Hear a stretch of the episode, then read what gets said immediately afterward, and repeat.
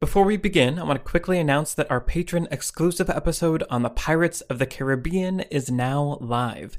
To listen to the episode, head to the Beyond the Screenplay Patreon, where you can also vote for what movie we should cover in our June patron exclusive episode. Link in the show notes. Hi, I'm Michael, and welcome to Beyond the Screenplay. Today we are talking about Captain America Civil War, the 2016 film, screenplay by Christopher Marcus and Stephen McFeely, directed by Anthony and Joe Russo. I'm here with the Lessons from the Screenplay team Trisha Arand. Hello, everyone. Brian Bittner. Hello. And Alex Calleros. Hello. So we're talking about Civil War to tie into the video that we just released that tracks the character arcs of Iron Man and Captain America across the whole MCU, the 11 year saga that happened. Uh, and this idea came from you, Brian. So, do you want to talk about how this idea came to you and why you thought it'd be a good video?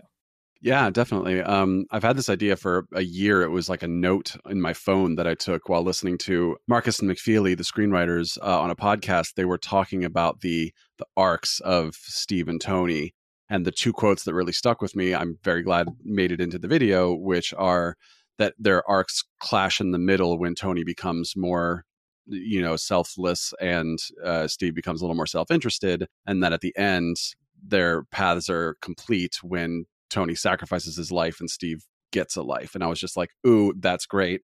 And then suddenly I just saw the entire MCU in front of me and just thinking about three phases, three acts. Technically, Civil War is at the beginning of the third phase, but if you you know, in terms of like the mm-hmm. big uh, the big ensemble movies, it's the it's the middle of five, um, and it just sort of felt like really nice and clean. And and then rewatching it to start working on it, I just realized how much you know, you never know quite when they start figuring out, oh, here's what we're going to do two movies from now, or here's what, but how many times in Avengers and Age of Ultron, like either Tony or Steve state their beliefs and it's while arguing with the other one and i just thought oh it's so cool that it just when you watch it all together it just feels like this full thing that was planned from the beginning which in some regards it was. I'm sure they knew at some point we'll probably get to do civil war so let's sort of plant those seeds now even if we haven't quite figured out when that's going to happen. Finally we started talking about it and then we were able to uh, to come up with the video just sort of tracking the the thesis antithesis synthesis you know journey that they both go on. I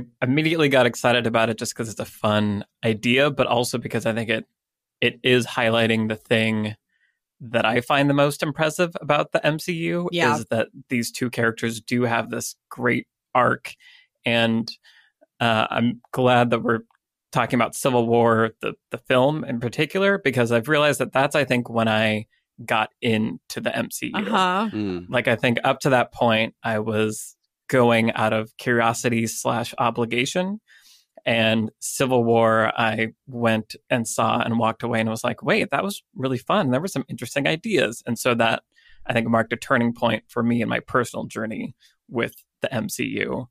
Uh, and I feel like that also, it seems to me that's when they started to really figure out, okay, and mm-hmm. now we mm-hmm. know where we're going because the things that get set up seem like they have a very clear trajectory.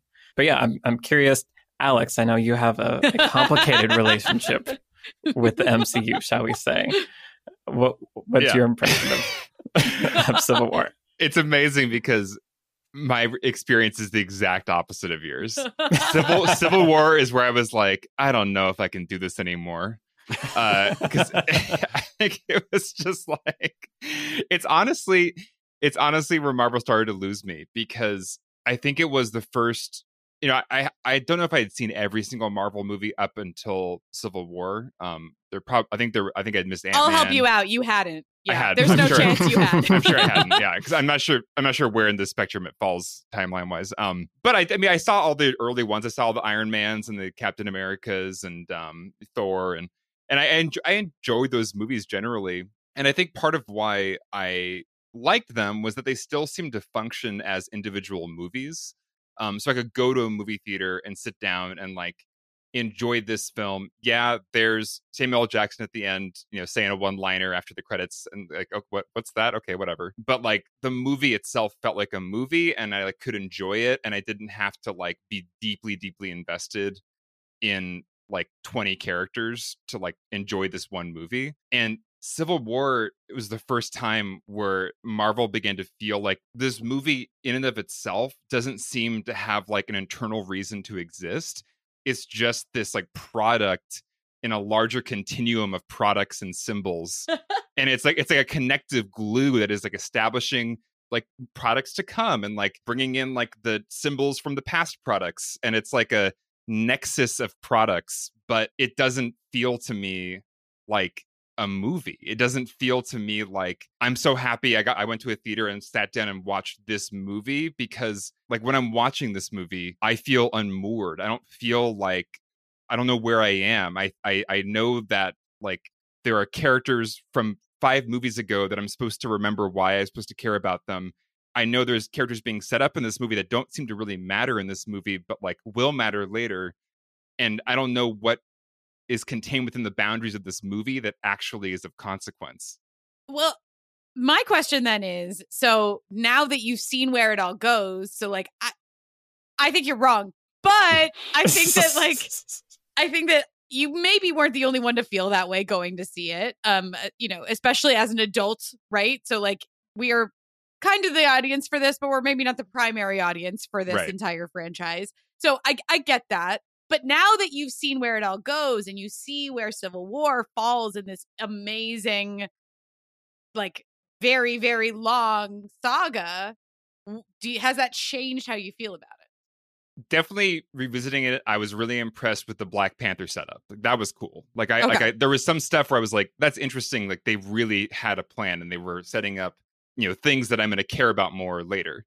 That said, like I really enjoyed Endgame because it like had an ending and it was a movie with stakes and like it had you know it, it was able to function as a movie. Like like endgame has like an opening like a cold open that is like riveting and it has a conclusion that is emotional and i feel like these in between movies like i don't enjoy them on their own honestly like i th- they're- oh my god! I en- I enjoy them- I enjoy them in theory like i enjoy them as like ideas like as once again like like how impressive it is that like this franchise was managed so well so that things could be like woven together but like i i watched it again after having done this marvel video which i will say like really uh, upped my appreciation for the franchise like working on this captain america vs iron man video i was really wowed by the fact that they had built such a perfect arc for the two characters so I went back into Civil War to rewatch it this last week, ready to like it more. And I man, it was hard for me to get through. Oh I was I was God. I was tuning out. I was just kind of like soul sick by the end of it. Do you hear that? Do you Yeah. hear our listeners screaming at you in their cars Bring or it on. wherever they are? Bring it Oh on. my Or- God. That or I- screaming I in celebration. I gave it another fair. I gave it another chance. I really I went into it wanting to love it. Ugh.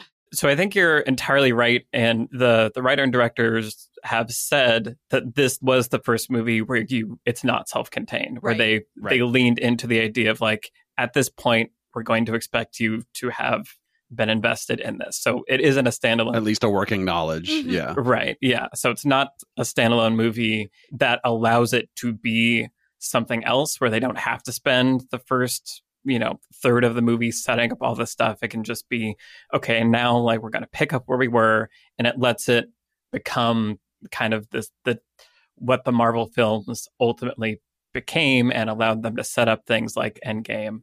It was interesting because thinking back, this was, as I said, the the movie that I got really excited and really into. Like I liked some of the earlier ones also, but this was the one where I was like, oh, this is actually really fun seeing them all fight each other and like that, you know, the airplane or the Yeah, yeah, airport yeah. fight scene is just we can talk about it is just fun from top to bottom.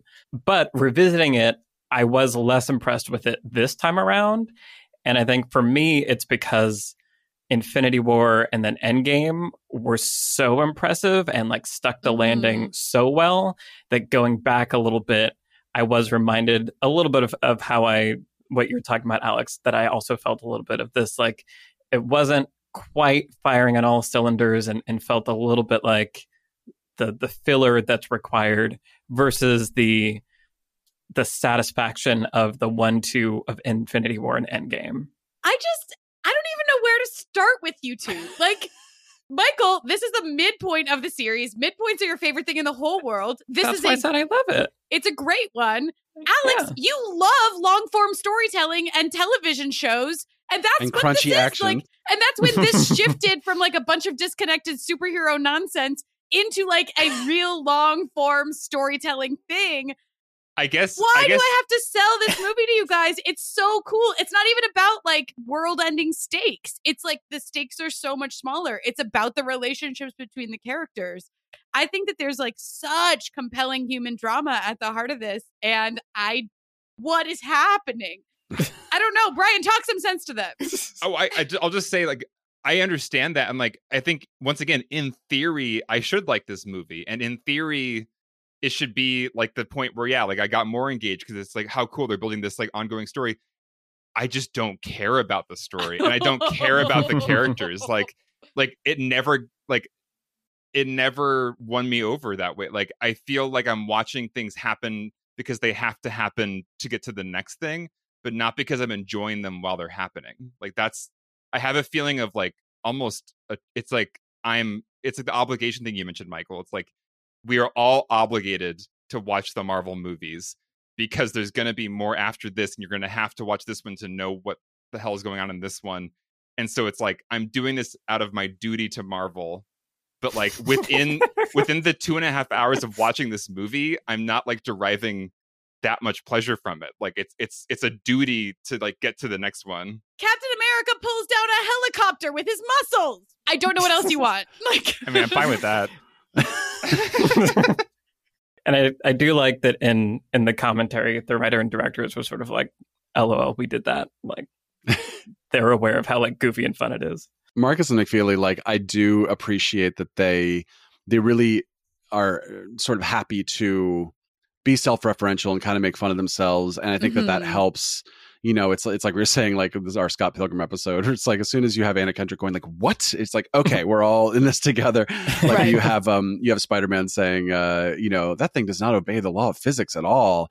Or Mhm. Sam says, like, everyone has a gimmick these days. You know, like they said Right, um right. on uh, on the Endgame podcast, they were like, they're like, yeah, we had originally in the time heist like five minutes of self-referential jokes that was just kind of like uh, before Kevin Feige walked in and looked at it was like guys what are you doing? Like relax a little bit. But I do appreciate that because it shows like we're not taking this too seriously even though we are treating it in a serious way and I think that's I really like that balance. Yeah. Well, and listening to the commentary for the movie, one of the like best screenwriting lessons I feel like they they talked about was how they balanced the tone of this movie because it Mhm. it swings wildly. Like there are Right. very dark moments. Pretty between- intense swings. yeah. Yeah. And uh, they were sort of saying that you know they they wanted the main characters that are directly involved with the accords and making the choices. So you know Tony and Mhm. Steve and Tasha and T'Challa. They they're all like serious for the mo- like for the most part. They Yeah. have Right. to be committed to the thing because this is a very serious thing for them. But in order to keep the movie fun, they allowed themselves to bring in those characters like Ant Man and Spider Man, and like Mhm. all so like all of the laughs are given to the people that are not right emotionally invested in the same way. I'm and shaking that- your so hand that- too long Captain Yeah, America yeah, I know you too you're great right? and so that's they're saying yeah, it's, it's not by accident that those people have the fun moments because Right. they're the people that can have the fun mom- moments without jeopardizing the gravity of the actual right drama. And they start it like right out of the gate, especially with Tony's character, because he isn't in that opening sequence where they're, um, you know, it's like uh, Natasha and Scarlet Witch is there, and they're going up against. I'm sorry, what is the name of that cross? What is that guy's name? Crossbones. crossbones yeah Angry Yeah. Punch Man. right. So, but Iron Man is not in that sequence, which I think is a really interesting decision because it, he is going to become such a huge part of this movie. They let that sort of like be over there, and it, it dramatically, the effect of that sequence is mostly on Wanda, even though you could see it potentially could impact Cap as well. But then they let the the holdover from the Sokovia Accords come back in. So when we first meet or first see Tony in this movie, you have this really dramatic opening scene with his parents in this Right. simulation where he's like, I wish it would have gone that way. it's so it's such a 180 from how we're used to seeing Tony, right? Like Mhm. it's Mhm. he's not flippant at all. And then when he's confronted by this grieving mother, um, which to me is like one of the best scenes in the entire MCU, or one of the most grounding scenes in the entire MCU. Mhm. That's where we open with Tony. And I think it's a really smart decision to start off that way. And again, it gives it that gravity that it absolutely has to have for these like inter character moments to actually have weight.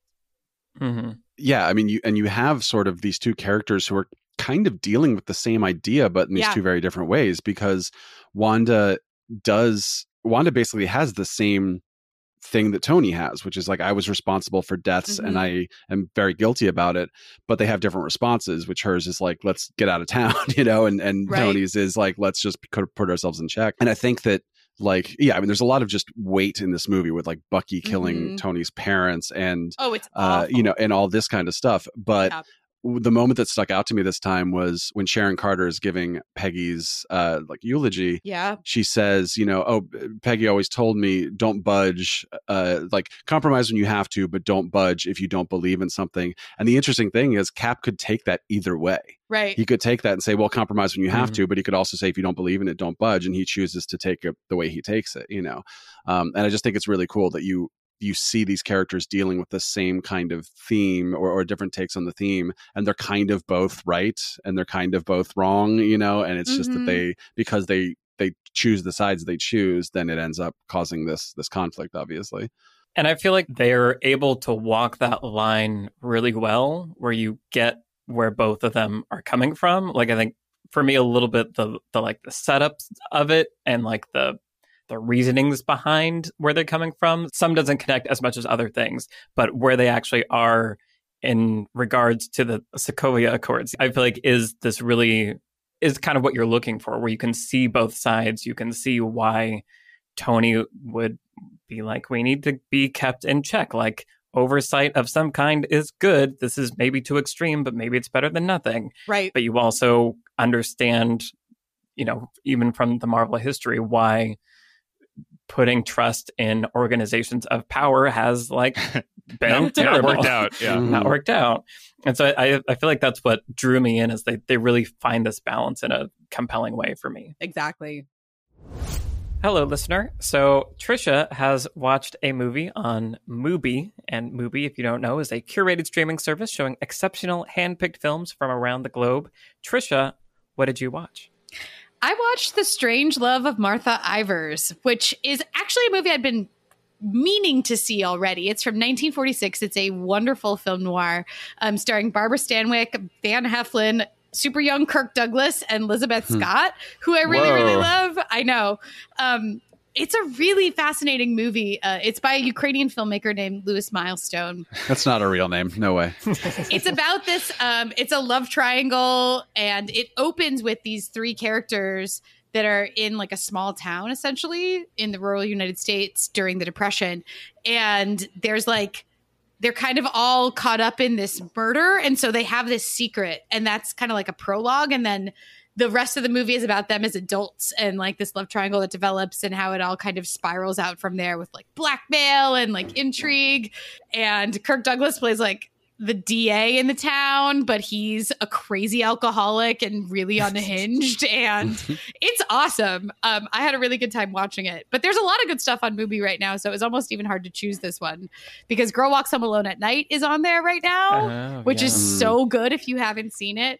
And Dawson City Frozen Time, which is a crazy documentary about like film that was actually frozen in ice in this like oh wow yeah, and they pulled it out and they like processed it and anyway, there's lots of great stuff on there right now, but also The Strange Love of Martha Ivers. awesome. That does sound cool. I like a good twisty noir. hmm Um, awesome. Well, so listener, if you want to check out The Strange Love of Martha Ivers or any of the other unique selections on Mubi, you can try Mubi for free for 30 days at mubi.com slash beyond the screenplay. That's M-U-B-I dot com slash beyond the screenplay.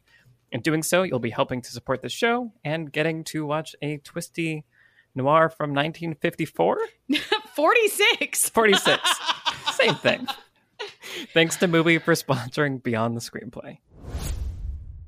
Yeah, and, and, I'll, and I'll say, you know, a lot of my complaints with this movie have to do with just the overall thing that it is. But there's a lot in this movie I do like. You know, Mhm. I like I, I actually really like a lot of this first half of the film where there is a lot of time just spent on kind of grappling with the reality of we have this universe with a group of like superhuman extra powerful people like, en- Enhanced. enhanced people Mhm. that can basically do whatever they want and that's kind of terrifying and you know i know like the dc movies kind of deal with the same idea you know it's kind of became a cross platform theme You don't Uh, need to throw the DCU a bone for the record. Right, right. no need. didn't dc kind of do it first as far as like the superman versus batman I think they came out around the same time. I mean, Yeah. the conflict has been like you know in the comics for Right. forever. It's not a new it's a idea. source, but Yeah. yeah. But, but it was around this time that the, the movies, and it, this is again the things that the creators talk about, that the movies became aware of Mhm. how uh, audiences were perceiving you know the destruction and all of the you know at the end of every movie a city has been demolished and probably like millions of innocent people were killed right i feel like the the dc universe like leaned into that much harder i think than the mcu a little bit Right. That's a subjective opinion Mhm. I mean, The Incredibles did that first because the entire like Yeah. it- True. setup of The I can argue Incredibles is like, hey, superheroes are causing a lot of trouble. Let's make them basically illegal. Right. Exactly. but I, I genuinely was interested in that conflict and I did I did find it to be interesting and I I think part of where the movie loses me is and I've mentioned this on other podcasts is the Bucky factor because because I was watching it again I understand, I understand this time I understand that like you know Bucky was mind controlled he's been a victim like Steve's loyal to his old time friends from way back in the day but I think that's part of you know when I was talking about the like the disconnection you feel sometimes plopped into the middle of the story because they're not worrying about setting up like what was Bucky before he was the Winter Soldier? Like what Mhm. like what was his relationship with Steve before Steve just took pity on this guy who's brainwashed? Like we don't have any of that in this movie, honestly, except for some throwaway lines about like childhood in Brooklyn near the end. And I Mhm. think that's the kind of thing where it's like if the emotional catalyst for Captain America to swing really hard against Iron Man is going to be this guy who's been like framed for this crime, then I, I I do want within this movie, within this product, a little bit more of understanding of like what their relationship is. Stop lobbing the word product at this movie like it's a slur. like honestly, Alex, this is a movie. It is a film. Some might say. Um, you can engage it on that level. Sorry, Brian. Go ahead. What were you going to say? Um, just that that this um this movie does certainly require the first two Captain America movies to be pretty fresh in your in your head. Like you know, Crossbones is not like the most interesting character ever, and you know, but it's like you have to have just watched Winter Soldier to have him be like, "Ah, you again" or whatever, and it's like, "Oh, okay, Right. right." You you know, I, I like vaguely remember you. Bucky is obviously like he's a huge deal in both the first two movies. So if you have a working knowledge, you're going to remember them at least. But um but yeah, it definitely I mean that is on our MCU podcast we talked about how the movies feel like these episodic things sometimes. Like and I saw Mhm. the very first Iron Man, the first movie, I just thought like, oh, that didn't quite feel like a full thing. It felt like part of something. And then now, 11 years later, I'm able to look at it with a bird's eye view and be like, oh, this is really cool. Uh, I actually felt the same way watching The Mandalorian, where I was so frustrated that each episode was just a kind of standalone thing. And then then episode seven and eight were finally like, now we're bringing it all together. And I was like, cool. I wish you had done that a little sooner, but it was very, it was very satisfying to watch those last two episodes. The way like watching Endgame is like, here's everything coming together. I think what the Russos did for the MCU is kind of what Alfonso Cuarón and then later David Yates did for Harry Uh-huh. Potter, or like Mm. what J.J. Abrams did for Mission Impossible, which is like they brought this this sort of groundedness to it. You know, you watch Winter Soldier, and I'm not like the biggest political thriller fan. Uh, so watching Winter Soldier or even Civil War the first time, I was like, okay, like I'm not really following these like, and then there's this, and this guy is pretending to be this guy or whatever. I'm like, okay. But when the action scenes happen, I'm just really appreciating that they are, as you would say, Alex, crunchy. Like there is this like very grounded sense to them. Like there's one moment in Civil War where Bucky grabs the motorcycle and it goes like boosh and it's like slows down. Uh-huh. And I'm like, that just feels out of place because the rest of the movie feels pretty grounded and sort of gritty with the way it handles the action. Um, and and I appreciate that because I think they set a new tone for the MCU. Captain America: The First Avenger was directed by the guy who directed The Rocketeer, and it feels like it Yeah, uh, sure. because it's just it's sort of a it's sort of really goofy and you know I think as you said Trisha when you were rewatching it like nothing in here is real. Yeah, Uh, but I mean, it, it really is not. But but the thing I appreciate about Civil War too is that like it doesn't feel like this one episode. I, I know what you're saying, Alex. It feels like there's set up for the future and there's stuff you need to know from the past. But in terms of the structure of a movie, it feels like three movies in one. It's like every act has like builds to this Mhm. climax and it keeps going. And I feel like that's what I want from this kind of movie as opposed to some of the other MCU movies, which feel like, oh, here's a guy, here's a bad guy, got the bad guy, okay, like next movie. Mm. Um, so that's one thing I do appreciate about Civil War is it just feels it feels grounded and weighty for as like kind of silly as it gets. It's like now there's an Ant Man is like throwing things at people and that kind of thing, but it just feels like this like nice complete movie that is like very um uh ambitious. I agree. And I want to um, highlight something here that I really, really appreciate from the screenwriters and from the directors. Because, Alex, the Bucky problem that you are describing is a real problem, right? We called it out. a real problem. It's a real problem. we talked about it in our other podcast about the MCU on Infinity War and Endgame. And, you know, you have this character who kind of needs to be a plot device, but he also has to be a person, right? And I think we can definitely argue about the extent to which he feels more like one or the other um, in a potentially negative way. But I will say that to the screenwriter, to Marcus and McFeely's credit here, they seem to understand that they're going to need to do some kind of grounding work for the character in this movie. Because unfortunately, the thing about a brainwashed character is that brainwashing robs them of their agency. That's the whole point, right? We don't have, as you were saying, Alex, a really good sense of who Bucky was before he became the Winter Soldier. And we need to in order to get on board with why he's important to Cap.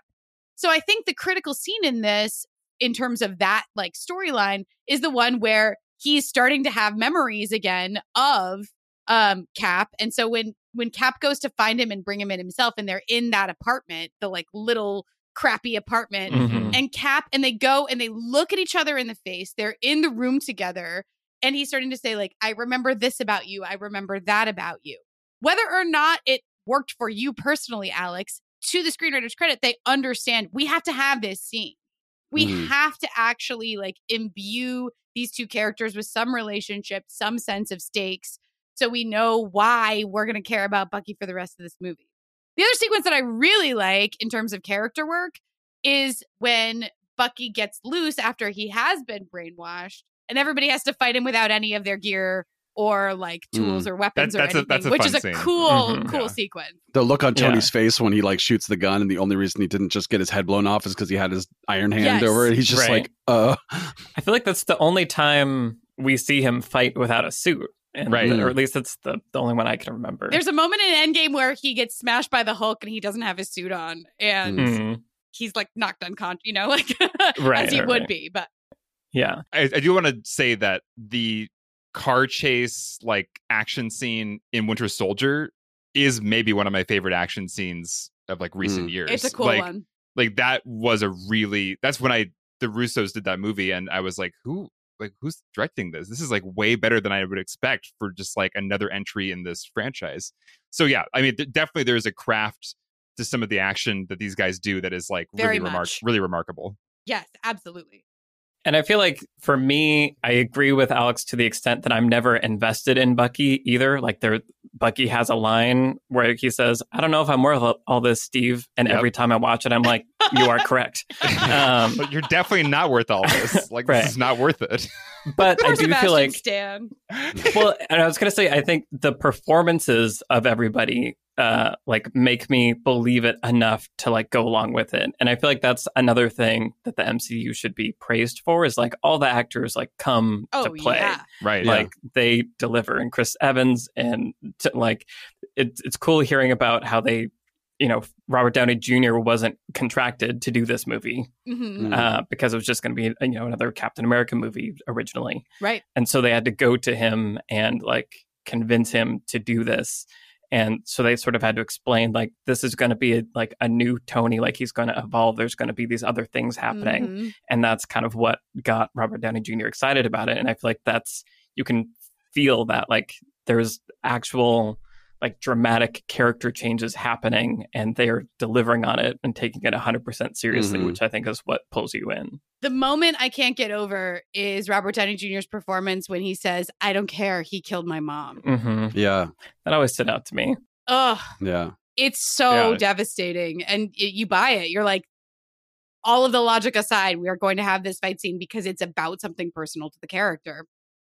Right. I, I actually I'd forgotten about that twist. Uh, Rewatching Mhm. it, and um, because I was like, how are they going to end up all fighting each other by the end of this movie? Because I know there's like the cool shot where all three of them are fighting, and then that twist happened. I'm like, oh, that's right. That's a good Mhm. twist. I- I That should- shot, by the way, like they put too much in the trailer for this movie because that shot where it's the wide shot of the three of them and uh-huh. Bucky throws his sh- the shield and then they just Yeah. start fighting. And just like that and putting Spider Man in the trailer and everything. I was like, I would have been a lot more excited watching this movie if I didn't know any of that was coming. yeah th- Uh, there is an element though where I watch these movies and because I'm not like I, I still consider myself a casual Marvel fan, even though I have like seen all the movies and I enjoyed them and I've seen them multiple times and stuff. I'm still not like the like crazy fanboy, partially just because of like the age that this whole thing, the age I was when this whole thing started. Right. But like Sure. I can genuinely get excited for people 10 years younger than me. Like there are moments where Mhm. I get like emotional, not even personally. I'm like getting like emotional by proxy for the person who was, you know, uh, 10 when Iron Man came out and then at 21 is now watching this whole thing like finally finish. I'm just like I'm so excited for you. I mean, like, you, get can go see them with kids. It'll give you that Sure. for sure. Right. Like, we it's talked about that a little Yeah. bit on our episode. We're like Mhm. sitting next to children, I thought was going to be super annoying during Infinity War, and then seeing their minds be blown, Right. like transferred their energy into me. It was amazing. You sucked their energy like Yes. Rogue from X Men. Yes.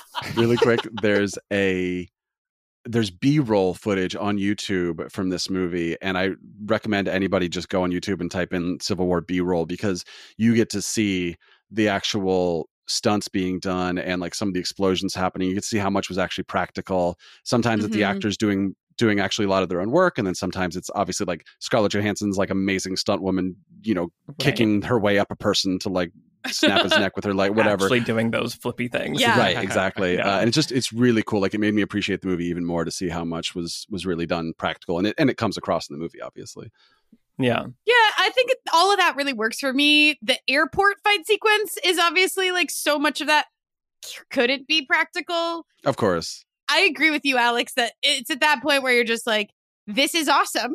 But because there's so many characters, you're not really able to track with them as emotionally as you are. So for Mhm. me, like, I enjoy watching the airport fight sequence, but it doesn't have pack the same emotional punch as the last sequence where Cap and Tony are fighting each other Right. because I understand what that's about right it's about he killed Right. my mom you were my friend and and that's why i like this movie among a lot of the other movies in the mcu because the villain's plan is just to get even with these people or like make them hurt emotionally in the same way that they hurt him like i really really like zemo's whole like master plan. It's not about he knows he can't take down the avengers. He knows that like yeah there's there's going to be no ultimate victory for him. It's just this wounded person who's trying to wound other human beings.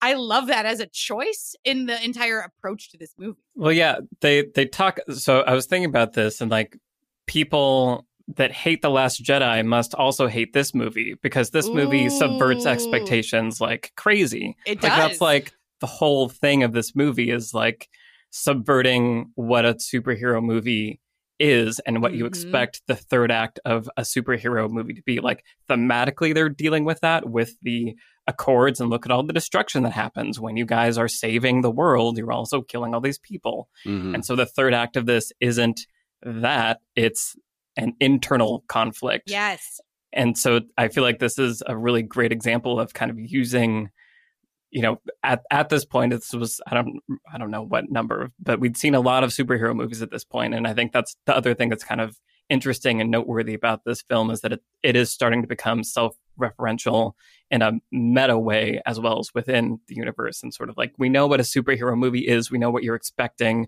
You're expecting them to get to this siberian compound and all these other people are going to be super soldiers and cap and iron man are going to unite and fight it together. But instead they're all dead and it's this emotional reveal that makes it a character twist and then Mhm. leads to like the most brutal fight like It's up to that point Yeah. yeah. like when Bucky like jams his like hand into Tony's chest, like I Mhm. feel that. Like I don't even know what I'm feeling, but I feel it. It's And so then Cap's just like s- slamming the shield down on Tony's shit. Like you really get a sense like he is It's he's going to kill him. Yeah. Well, and that Right. and that moment where Tony where he rips like half of his mask off and he's been punching him, you know, in the face and then his mask is gone. Tony throws his hands up over his face. Because Right, he's like- Exactly. And then and then of course the shield comes down right on his chest. But again, that moment of just fear. Like Mhm. this person that I love and trust is going to actually kill me right now is visible in the performance, but it's also just like a really visceral reaction that you get when you watch it. and it comes after Tony kicking Cap's ass like no one has ever done before, and we see Yeah. him bleeding, which like basically never happens. So yeah, Yeah. it's it's all very visceral. Yeah, I, th- I think the thing that is really tricky, and I think this movie balances it really well, is like I, ever since the first Avengers movie, because I know like one of the biggest things in comics is like, what if Wolverine fought Spider Man or whatever? Like it's always just like, what if these two Mhm. characters fought?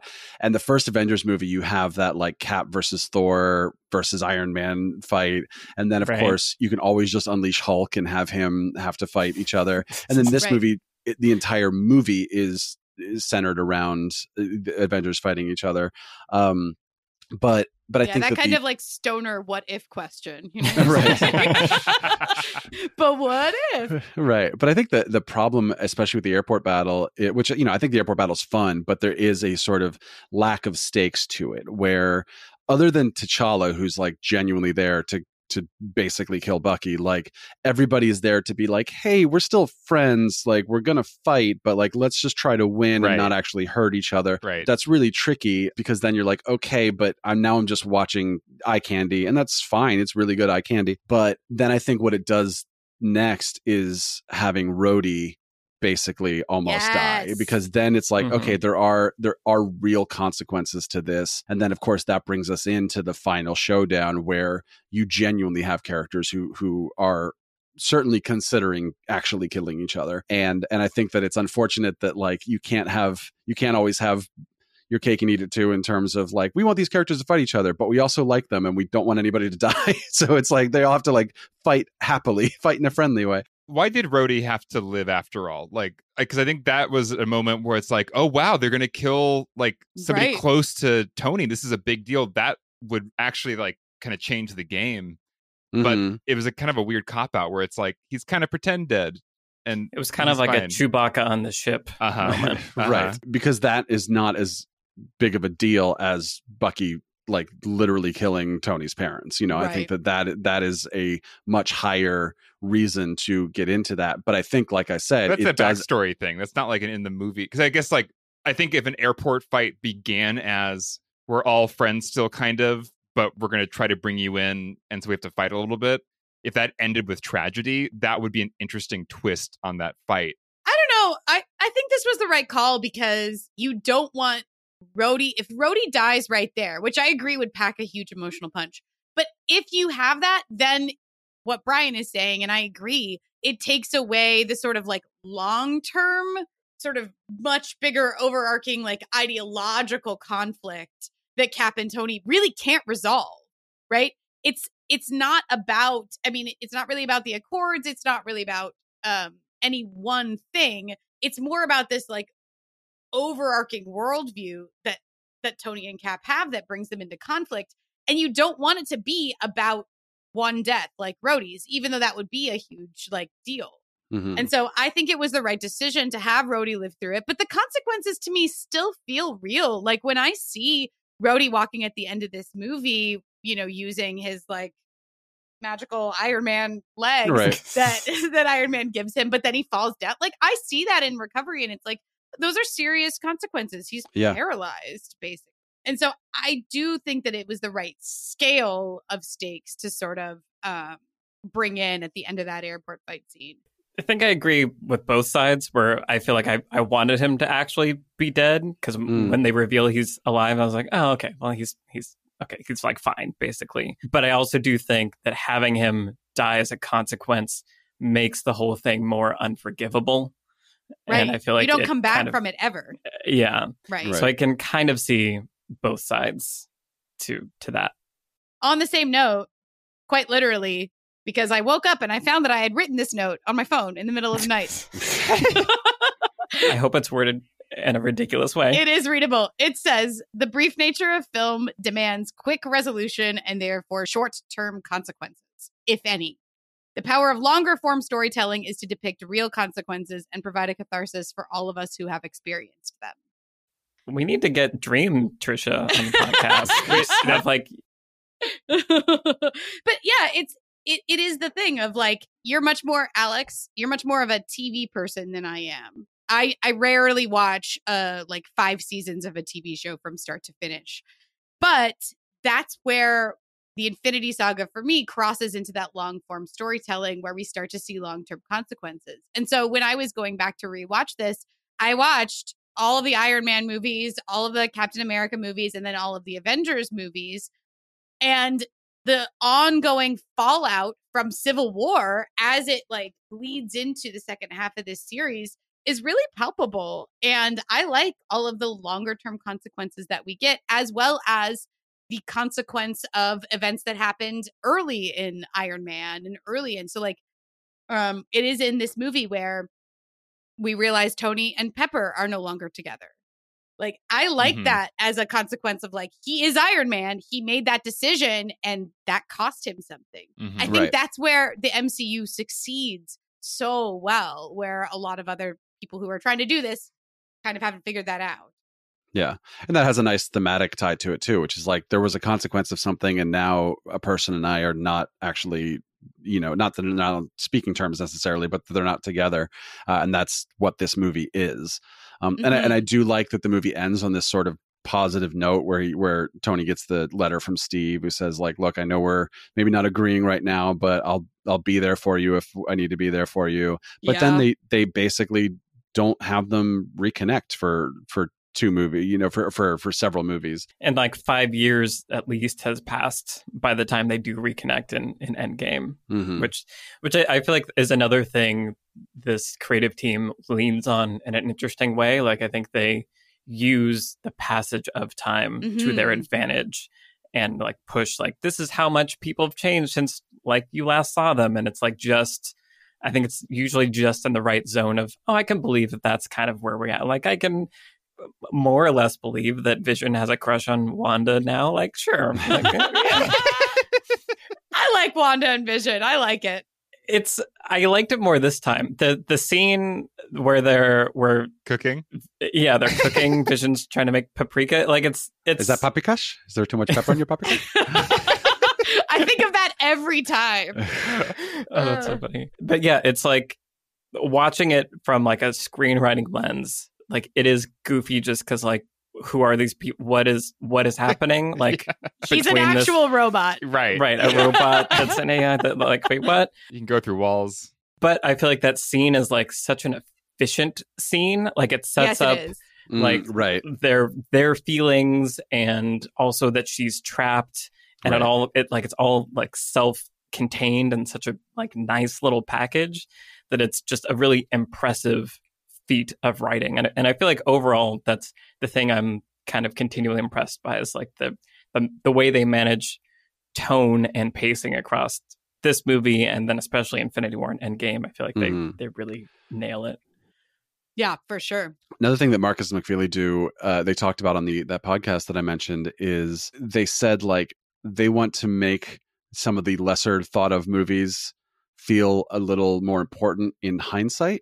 So that's why you Mm. have Age of Ultron is sort of like the impetus for Tony's storyline in Civil War, and then in Endgame, Thor is going back to like Dark World territory and Mhm. and that kind of thing. And and I think that's really interesting. I mean, if it feels too obvious, like it feels like you're forcing it, then that's not good, obviously. But I do think it's really interesting then that the idea is you go back and let's say you rewatch the entire Infinity Saga. Now you're watching the Dark World, going like, oh man, like his mom is dying, and like that's going to be a huge thing in Endgame, and uh, you know, like that kind of thing, where you are, or you're watching Age of Ultron, and you're like, okay, this is kind of a standalone movie, but when that island falls on it, when that city falls on everyone, like that's going to really cause some backlash to everything. And I think that that's a really interesting thing that I'm sure plenty of TV writers you know have thought about mm-hmm. plenty which is like let's take some things that have been done and like let's kind of recontextualize them through this new story that we're telling i just it's you know really interesting to hear them talk about that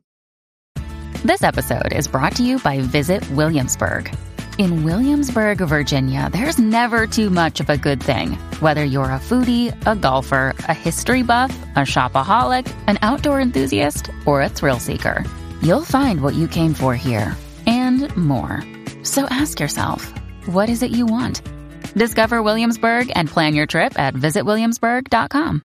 I thought that was brilliant in Endgame, the way they worked in so much from the entire series. It, it reminded me of a great series finale for a TV show, you know, because yeah. that's, that's always what you want is you want a little bit of a retrospective and a little bit of a like let's go back to the good old days and remember the journey we've been on and mm-hmm. to work that in with the time heist was so brilliant i mean right. once again i'm like even since uh, we did that MCU podcast, like Endgame has really grown on me. Like I think mm-hmm. Endgame mm. is really an amazing feat that they pulled off. So I, I'm all I'm all about Endgame, and I think to some of these middle movies, I still I think, and it, I was just thinking as we've been talking, you know, part of maybe what the problem is is that just yeah, like I even watching like the core pillar movies, like watching the Avengers movies and the Iron Mans, and Captain Americas, um, you know, I, I'm invested in Tony Stark. I'm probably invested somewhat in Steve Rogers. Um, but when there's a scene with like Wanda, for example, like I like I saw um, Age of Ultron like once or twice, and like I don't really care about her character or like what's going to happen to her moving forward. And the, I feel like the Marvel universe kind of assumes an investment in all the characters so that like it's exciting to get to see how they're advancing in this movie or what their problem is in this movie. And it's and it's it's in a weird thing where it's like in a TV show that I'm really invested in, like it is exciting to like see, oh my God, I'm so happy that like this episode showed me like the advancement of this character. And in these Marvel movies, I don't have that, you know, across the 20 characters or whatever. It's like I care about Iron Man, I care about Captain America, but like I don't really know what I feel about Wanda and Vision and no, don't really have an investment in the relationship or like don't even know what her power is really. Like I, I forgot. Ultimately, my, my point was that if you are somebody who has watched every single movie, if you're somebody who has read the comics, who's invested in these characters outside of the world of these core pillar movies, then I under I can understand like why it's exciting to watch these side stories advance. You know, even if within this movie they don't seem to have a whole lot of like relevance. Um, so I think that's that's I'm trying to square the bridge between why I, I love long form storytelling in television so much and why it's not working for me so much in these Marvel movies. Because I, I I feel like I've I've done the homework to see the like the important Marvel movies and it still doesn't function for me like a good like a, my favorite TV shows do. And I'm trying to figure out why. Well, I have a couple of thoughts here. Um, first of all, the challenge of large ensemble storytelling is that you simply are going to have some characters you don't get to spend as much time with. And that's just what ensemble st- storytelling is, unfortunately. Now, if you're doing that in a standalone movie, which this jumps to mind, like the Independence Day podcast that we did with Lindsay Ellis, we were talking about this. And it's like, that's the thing. You have a standalone movie, you have like 20 characters. So they each only get these tiny little moments. If you expand that out into something as big as the Infinity Saga, they're going to have more moments, but unfortunately, you're still operating um in this space of we're tracking more with certain characters than we are with others. And that's kind of the nature of the beast. Now, I will say to the credit of all of the MCU writers, there's a lot of communication going on between these films. So you have right. the the the core 6 Avengers, you know, who kind of all get their own movies or will. I truly cannot with Black Widow. I will have to talk about it at some point and just how dirty the MCU has done her from top to bottom. I, I'm it's infuriating. But you have these core characters, and the MCU has taken care to spend time with them, and even people like Ant Man and some of these other um, characters. And I actually think, and we can circle back to this, but I think that this is a brilliant introduction of the new version of Spider Man. I think it's great. It's a really, really smart move to bring him in. And Black Panther, right? Those two characters who are going to have their own trilogies are introduced in this movie, and they're really well done. Um, so I think that's part of the nature of the beast. I also think, though, that action storytelling is like ramps up the challenge. So if you're thinking of something which, you know, Independence Day is sort of in that space as well, but if you're thinking of like another classic ensemble movie that has a ton of characters, um, I don't know. Brian, help me out. Something here that Fellowship of the Ring. Ocean's Eleven. Neither one of you is Brian. but they both had good answers.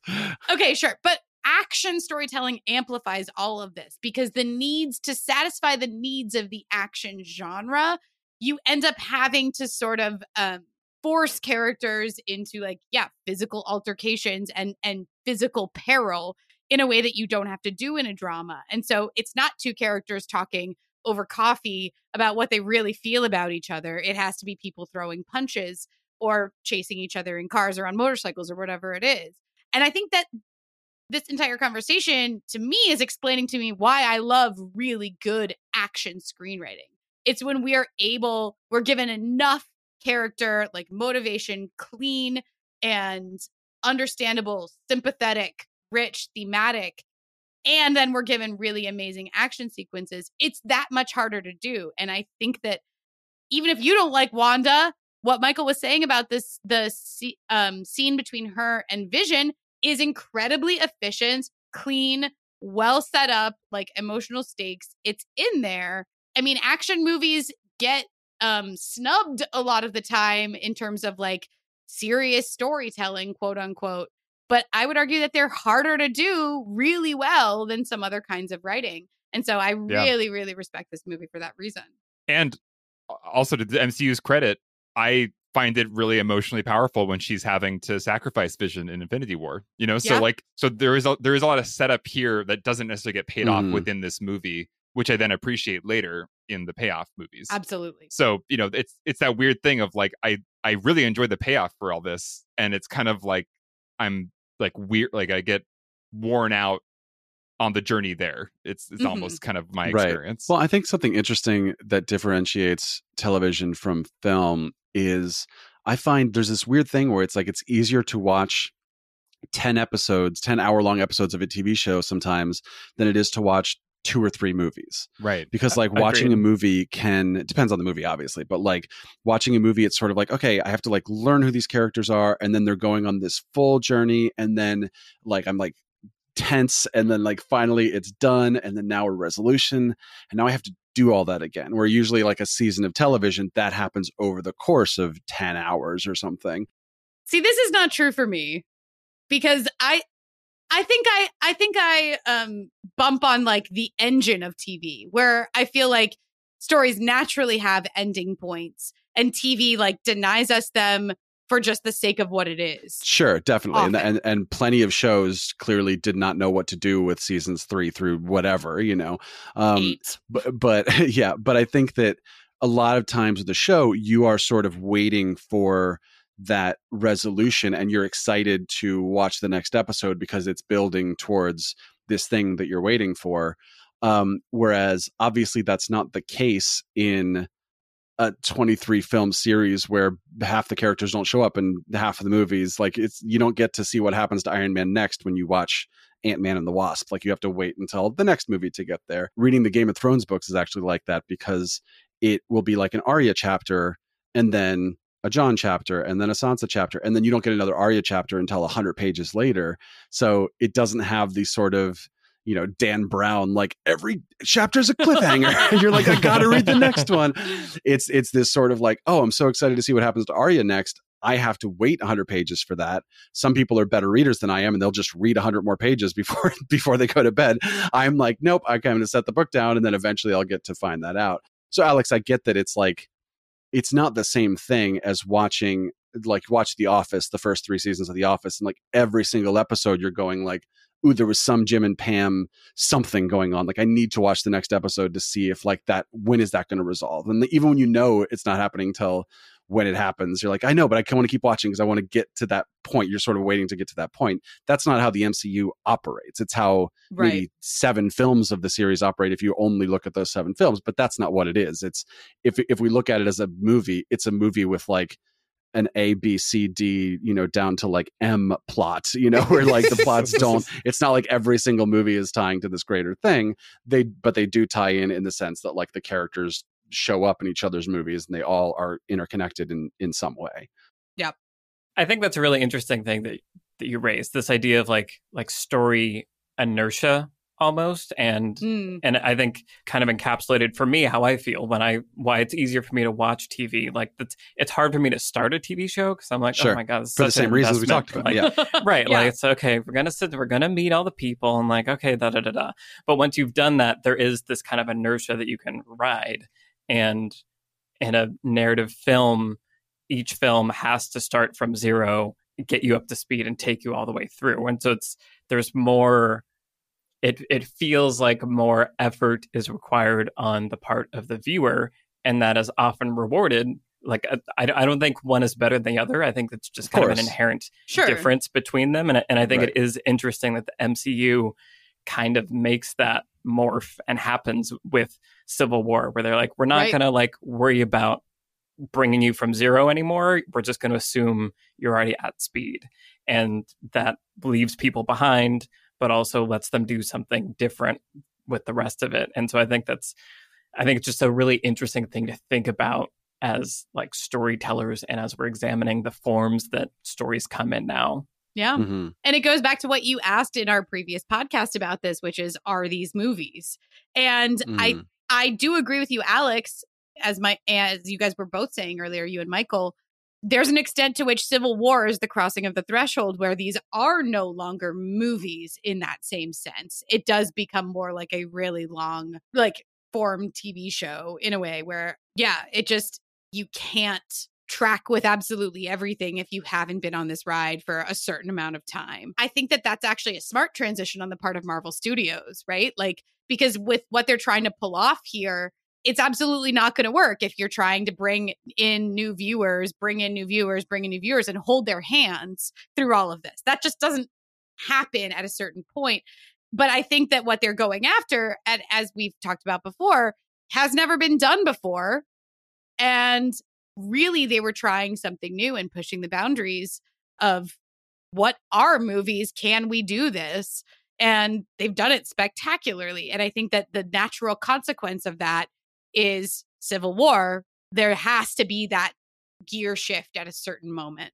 And I think on a meta level, it signals to the world that, like, okay, Yeah. we're wrapping this up. Like, we get it. We've been doing a lot of these, but like, there's an end point now. So there's this kind of meta thing happening. Yeah, I, I think for me, if Civil War was like broken into like three 45 minute episodes, like like a TV show, I might actually like it more. Because I think because it has that episodic nature and because the beginning is not really a beginning and the end is not really an end, like I think if I could like watch it in chunks, like I could get my mind into like a a mode of like I'm enjoying this like ongoing story. But I think because these movies are presented like a year apart from each other, like in theaters, like I, I haven't watched the previous six movies the day before, whatever. Like I think there's an exhaustion that I feel watching them that I don't feel when watch like binging a Netflix show. And I think that's I mean, Civil War is like a, an exhausting movie. Like it is, there's Yeah. a lot going on, and I, I had that thought watching it this time. Like I said, it's almost like three individual stories, or even four if you kind of count the, Sure. um, you know, like each act or even like the midpoint. It's just sort of like, oh, there's this thing, and I think it's unfortunate. I'm really curious about the the MCU TV version. I forget what it's going to be called, but the Disney Plus, you know, Marvel shows that are coming out. hmm Like one of which is Falcon and Winter Soldier, And WandaVision. and uh, and WandaVision, of course. But that like clearly is going to be a TV show. Yeah, yeah. Uh, but like if you have Falcon and Winter Soldier, if you have like a Loki one and all this stuff, I'm like really curious. Like, can we get closer to bridging that gap between you know, like someone said, "Oh, The Irishman, I liked it, but why wasn't it just a four-part series?" And it's like because then it would be a TV show and not a movie, and that is that affects how people think about things. Even It if The. Irishman was literally the exact same thing split into four parts, people would be like, "Oh, it's a show, it's a series, it's a whatever, it's not a movie." Like It's a limited series. Yeah. it's a limited series, yeah. But and and we're definitely bridging that gap. But I just think it's weird that we that we feel so much differently about like something being a movie versus being a you know like a limited series. I think when I when I talk about the exhaustion, it's like it's watching like a really epic two hour is a 40 minute movie. Uh the fact that for me it doesn't deliver like a complete movie catharsis like conclusion at the end of that like really epic journey. Like it feels like the whole thing is middle in a lot of ways to me. That's maybe where the exhaustion comes from because it's like you're putting in the like Lord of the Rings scale like investment. It also might just be I just don't care about the Marvel universe, Yeah, and that might I just be it. You know, I think- I can't. I think it's- yeah, I'm trying to figure out why I don't like these movies. there's like I think there's differences in taste happening, but as you were saying, Brian, there's differences in expectations of what a movie is, and that's why I hated Lord of the Rings. When I watched the first Fellowship of the Ring and it just ended, and I was like, "Wait, what?" I was so upset because it's it's playing with the form, and that Right. you have certain expectations, and so. I think it's. I think it only makes sense that it's going to be messy when we're playing with that, and people are going to react differently. And the one thing we can all agree on is that Spider Man is great. And I love the way he's introduced. And I just want to, there's a moment in the scene that when I was listening to the commentary, they talked about that I just wanted to say because it was, it's really funny. yes. Is the, uh, you know, it was like Tom Holland's like, you know, first day on set and he's like this kid and he's acting with Robert Downey Jr. in this new Avengers movie. Like it's Uh-huh. a big deal and he was super nervous. And apparently Robert Downey Jr. was just super accommodating and like helping him like craft this star making performance basically. Mhm. And there's a moment where Tony gets up to go sit next to him on the bed Uh huh. and Tony has the line, I'm going to sit here so you move the leg. right. That was an improvise Nice. because Tom Holland forgot the blocking of the scene Right. and Robert Downey Jr. just rolls with it and makes it that much better of like I it's just love an that I amazing love moment. it. Yeah. Right. It's so great. that whole scene i mean everything about the way that spider-man is introduced in this where it's like it's concealed from us for a little while who he is and like what's going on the new take on aunt may is just 180 degrees from every version of aunt may we've ever seen. Mhm. Right. but then yeah where tony's like poking around his bedroom and like finds his stuff where he's like what is this? What is that? This is you isn't it? It's really really like we figure it out really quickly but they spend enough time in that scene. And it's almost jarring with the rest of the movie how much time we spend in that scene because it's a longer scene than like any other scene of just dialogue that exists Mhm. in the movie. There's that there's not that much dialogue anywhere else in the entire movie of two people talking to each other. But they really spend the time with it and it pays off so well when we get to like more and more into the character um the character relationship between Iron Man and Spider-Man. And so I it feels almost like it takes you out of the rhythm of the movie, but it's smart to do this here so that they can kind Right. of like get into it more quickly when you get into Spider-Man Homecoming. And I just feel like they navigate all the meta things also so elegantly. Well, like yes. Mhm. we've seen, like we know Spider-Man's backstory. We've seen it 400 times. Like just skip to like the most fun parts. Give us hints of the things we already know to just be like, okay, yeah, yeah, that's what it is. And now this is our new Spider-Man, and this is how he's coming into the movie. And it was, I remember being like tense once I realized what they were doing. Of like, oh god, they could really screw this up. And then by the end of that scene, just being like, I'm so happy. I love this new Spider-Man. Yeah. And and the nervousness is adorable. right. It, it works Yeah. so well. Yeah. A, a lot of that was real, apparently, and right. cha- channeled nicely. Which is a nice yeah, the casting. Well done. Yeah. Yeah. also Tom Holland can do this, but Martin Freeman and Benedict Cumberbatch, you know, you ask them to play Sherlock and Watson, they knock it out of the park. You ask them to play Bilbo and both antagonists in the Hobbit films, and they're the best part of this like lame trilogy. You ask them to have believable American accents in a Marvel movie. No, they cannot. no, sir. God bless him. Tom Holland, on the other hand, excellent. Right. Yeah. It did. It did like take me a minute. Like when Martin Freeman showed up, I was like, why is he talking funny? Like, what is Yeah. what is this character choice that's Is happening? this Fargo season one? Yeah. I love Tom Holland's background in dance as well because it makes it works so well for the character. Mm. Like the way that You've- he moves, it just makes so much sense. That's how Spider Man could and should move. But it's because of Tom Holland and like all the dance that he comes from. And You've great. seen him performing Umbrella, one of the greatest videos of all time. of all time. Yes. awesome. One thing that I know about you, listener, is that you are smart and cool and amazing. Thank you. Oh, you're so welcome, Brian. Oh, you weren't. I'm sorry. I mean, you're, No, you're it's fine. It's fine. I get it. We were listening too. We count. yes, you are, Michael. Smart and cool and amazing. And I know our listeners are too, because I've talked to a lot of them on Twitter and on Patreon, and they are great to talk to. They have fascinating opinions about movies. But I'm sure that our listeners also have friends and kindred spirits who are obsessed with movies. We would love to meet them too. So you should tell that person about Beyond the Screenplay and bring them into our community because we would love to get to know you all better. Should we start a cult? Yeah. but a fun kind of cult where we all get rich. Not not the Right. kind where we all die. Yeah. Those are the best kind. To quickly wrap up, I want to ask everyone which side of the Civil War would you be on? Are you Team Cap or are you Team Iron Man? Brian, do you want to start us off? I, I don't know. I this ugh. I feel like I feel like there's the Bucky problem, which is like it's real. in theory I would be on the side that is like oh, I don't want to be kept in check by authority. I'm not going to sign this thing that you know, like I think just based on that alone I would be team cap, but I feel like in terms of who the actual characters are on each side and and you know which side I would which which gang I would rather hang out with, that'd probably be team Tony. Yeah. Yeah, when when they do the like the two shots of like the two sides of the airport, I'm always like, Tony has the cooler team. Oh, yeah. Oh, yeah. Let, us be honest here. Uh, Alex, what about you? Yeah, I think the same as Brian for pretty much the same reasons. Just the the Bucky problem, and I would probably on, be on the side of I'm a little nervous about what this group of enhanced humans could potentially do, and maybe it's good for the world to have some say over our actions. Okay, Um, so we're leaning toward oversight slightly here on the Right. on the team. All right, Trisha. Do they need anyone to just hang out with Aunt May? Legit. they have plenty of people ready for that.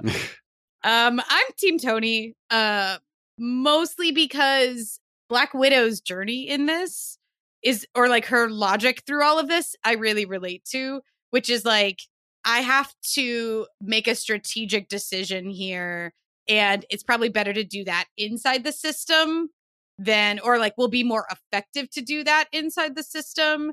Like, I'm not going to be able to take it down from the outside, probably. That's not going to go the way that I want. So, kind of this like opportunistic, like, I might as well do this now, potentially walk it back later, stay on the good side of everybody if I can in the meantime.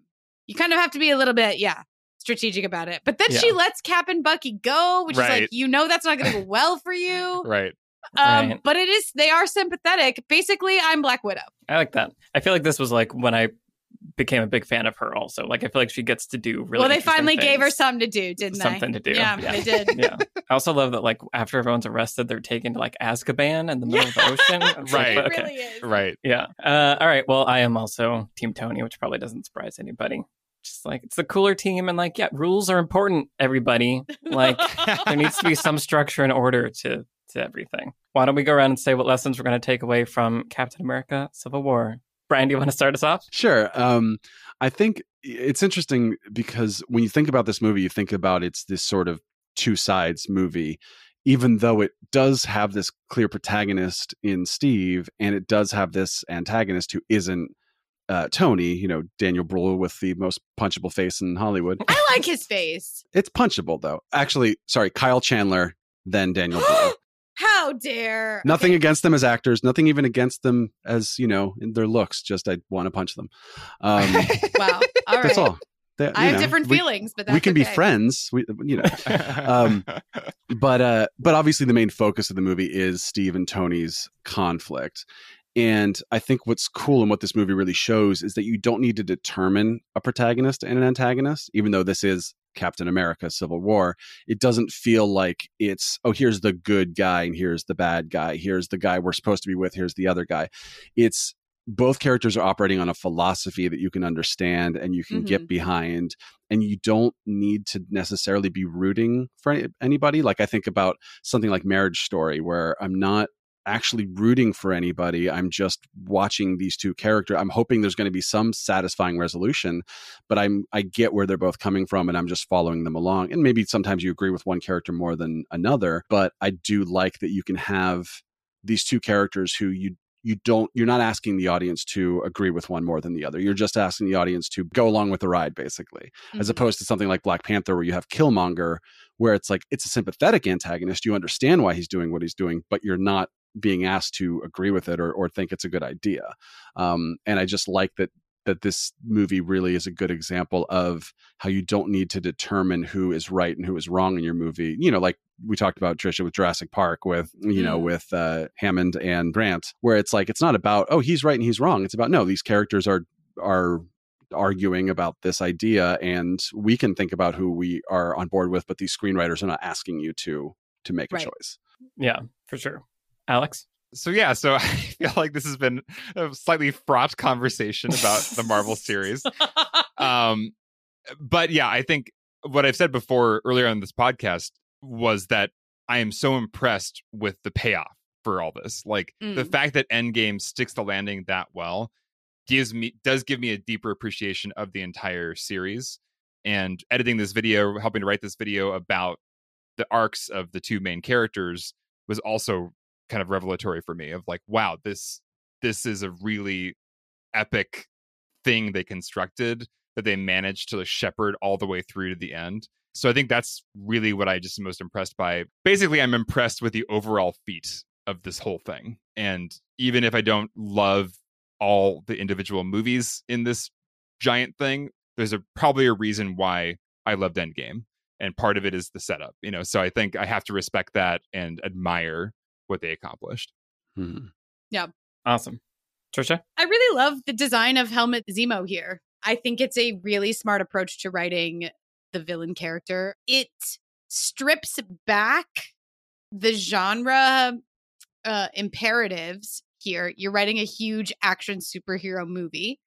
So if you are Markus M. McFeely and you sit down to do that, instead of starting with, okay, so how's the world going to get in jeopardy this time? You go back to the characters, you go back to the situations, you go back to sort of the themes that are embedded in here. What does it really mean to have enhanced people in the world? What is the cost?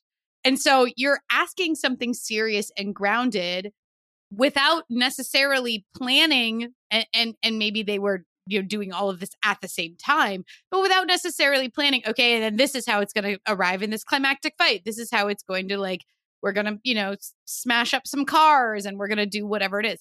If you strip down the genre to be the story about the characters, you often arrive at a more interesting design for an antagonist. And I think that's exactly what we have here in Zemo. And that's one of the biggest reasons that I really love this movie is because you have somebody who is just a wounded person with a real compelling, believable wound.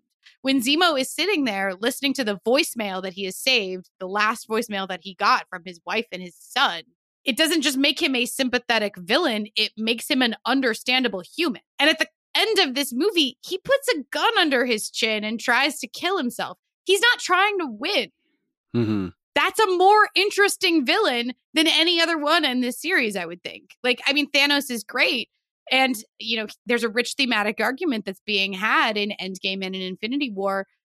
But Zemo here is a person in a way that a lot of these other villains kind of don't manage to be. And so I really, really like the design of him here. And I think that there are a myriad of lessons that we can take away from that.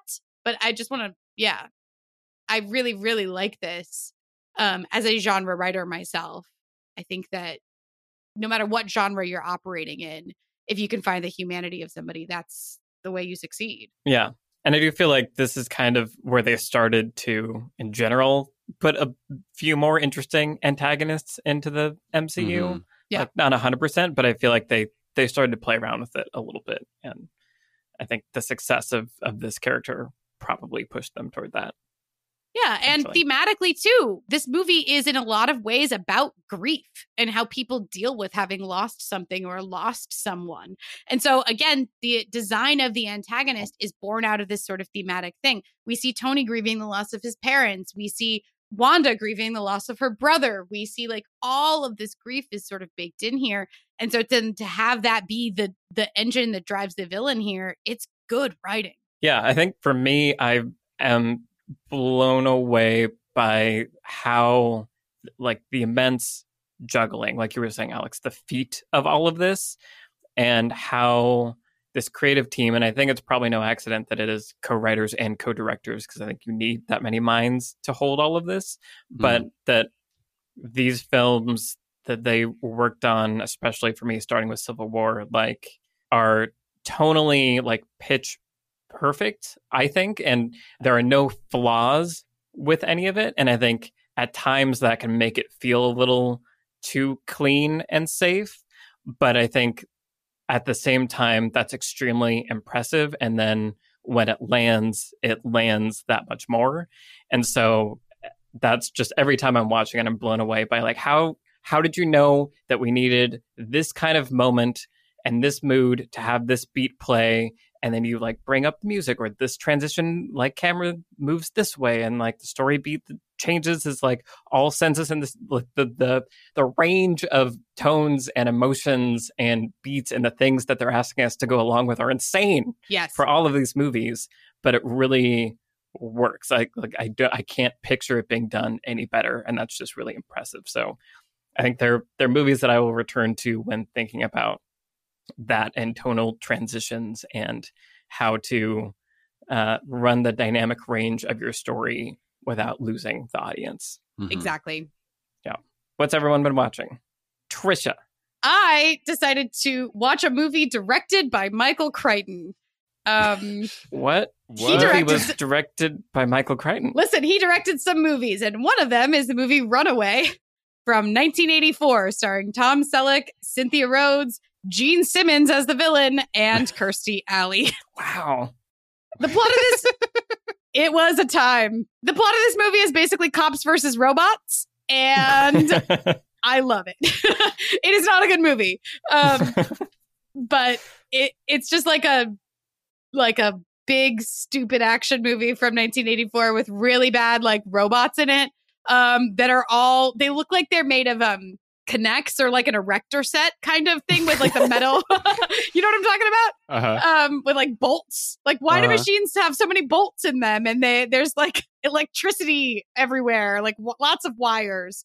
Um it's great. It's it's really really bad. Uh but yeah if you want to see a movie michael crichton directed you can check out runaway it's actually quite watchable it's it's quite watchable it's it's very tight it's like 90 minutes long and you, cops versus robots you got it it's great Right. He directed Westworld yeah he did okay. I, th- I, I thought he had directed Yeah. the movie. Yeah. And the uh, the Great Train Robbery, which you know those are both like fairly well thought of movies. Yeah. ish A- and runaway and Runaway. Awesome. Brian, what have you been watching? You mentioned Michael a few um, many episodes ago that you watched for the first time the movie What We Do in the Shadows, uh, and I mentioned that I started watching the TV show and then just never finished. Uh, and I finally caught up over the past couple weeks, and it is delightful. Um, it's everything. Like if you're a fan of the movie, you need to watch the show. It takes a second to get into because the first episode is too much, just kind of a copy of the movie Mhm. and then like the second third episode you're like i don't know quite what i'm watching yet but then once you settle into like the middle of the season then you're just like okay i know what the show is i know who these characters are and you can just really settle into it and have fun with it um it actually like we're talking about with the mcu it balances the sort of episodic structure with overarching storylines in a nice way where it's very much by definition a sitcom where like every episode is like what if these characters were in a library? or whatever. It's like very much like we are doing this thing this week. But then there are plot points that you're like oh that could just be a throwaway thing and then that plot point ends up coming back and Mm. driving the story and everything so you're not just watching this like total throwaway one off every week kind of thing um and uh, and it is actually like Taika Waititi and Jermaine Clement are uh, involved with it. So Taika directed, I think, two episodes, and Jermaine co-wrote those episodes. They both show up in a brief point, and there's a bunch of like fun cameos from like Nick Kroll, Haley Joel Osment, Tilda Swinton, Craig Robinson, uh, Beanie Feldstein, Vanessa Bayer, Benedict Wong, and some other people that I won't mention because there's one episode where it's basically like the Vampire Council, and yeah, so it's just like an episode that that's an episode that's directed by Taika and written by Jermaine, and that's just like rife for cameo and Yeah. yeah, so Nice. highly recommended. Awesome. Alex, what have you been watching? So I don't know if this is allowed because I've been playing it, but I wanted to mention it uh, this week because we're talking about the MCU. So I've been playing God of War, which is a PS4 game. Uh, I've been playing a lot of video games lately because we've been all locked in our houses, and uh, I have to say that what I understand for like a lot of people, especially young people, like the Marvel movies feel like, and why they're so like renowned and wonderful is how I feel playing this game.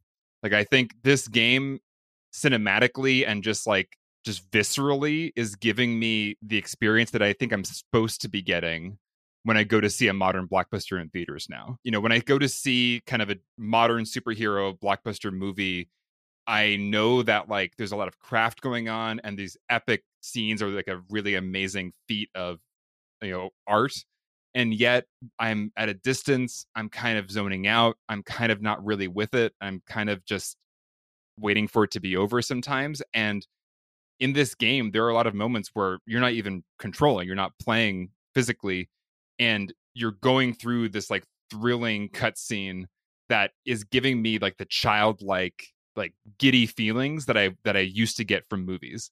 So Mhm. I, it's interesting. I, I think I'm starting to get from really blockbuster video games the thing that I used to get from movies and don't really anymore. And so Mm. it's a very interesting observation I found. It's like, oh, I can still get this thing, but it seems to be working for me in this interactive format, whereas I'm feeling at a distance and kind of detached in what it, whatever's happening right now with a lot of modern blockbusters. Yeah, it's interesting. And I feel like there's probably, for me anyway, I think a lot of, you know, the more you study a thing, the less visceral impact it can have on you. Right. There's a magic. There's a real magic for me playing some of these like AAA games. It's like I don't understand how you're giving me this experience. It's so Hmm. amazing. Yeah, I think I think you can develop a deeper appreciation for things, but there's I think for me anyway less of that because the magic of the the trick is gone. You don't get the same wow when they pull off a magic trick.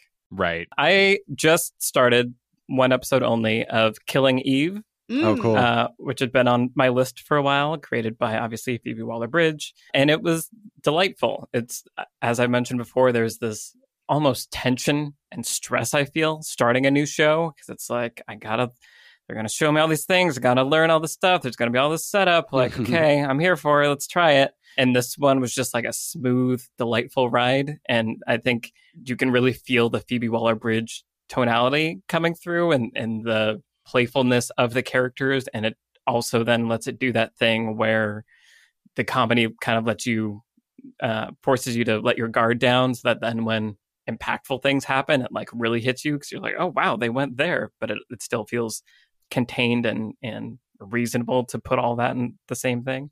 Uh, so I've only watched the first episode, but I'm very excited to continue it. It's one of the few things that I've seen and it like stays in the back of my mind of like, wait, but I want to go like watch like what's next. It's also dealing with sociopath, which, you know, Your favorite thing, about. yeah. Yeah.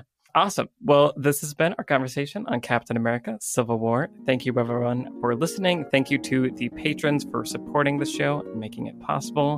And we will see you in the next episode. Bye. Bye, everybody. Bye.